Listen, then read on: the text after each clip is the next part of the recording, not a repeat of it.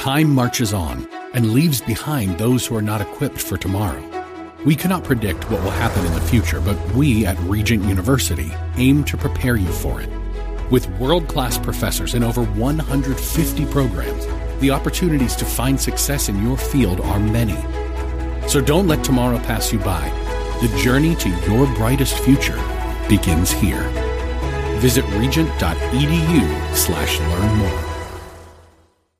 AM 630 The Word Church of the Week page presents today's devotional from Pastor Ruben Mendez of Iglesia Shalom. I've enjoyed talking about the lettuce in Hebrews chapter 4.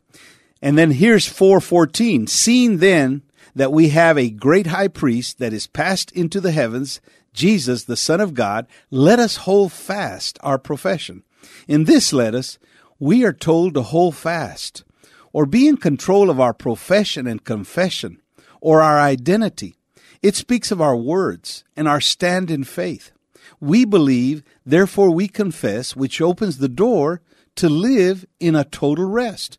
Today is a good day to start with a confession that says, I am a believer and I rest in His perfect will for my life. Hear Pastor Ruben Mendez tell the story of Iglesia Shalom, our church of the week, this Sunday afternoon at 1 on AM 630, The Word.